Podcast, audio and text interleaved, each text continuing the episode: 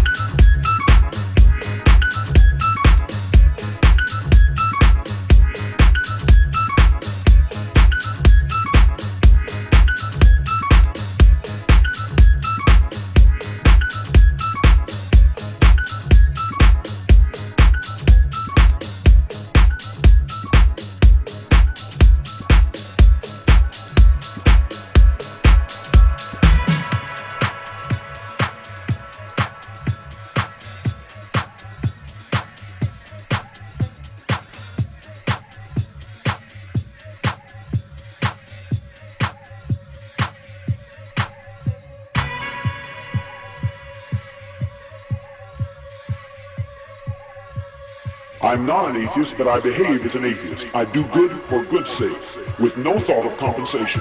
And I've evolved to the point where I don't care a thing about getting rewarded.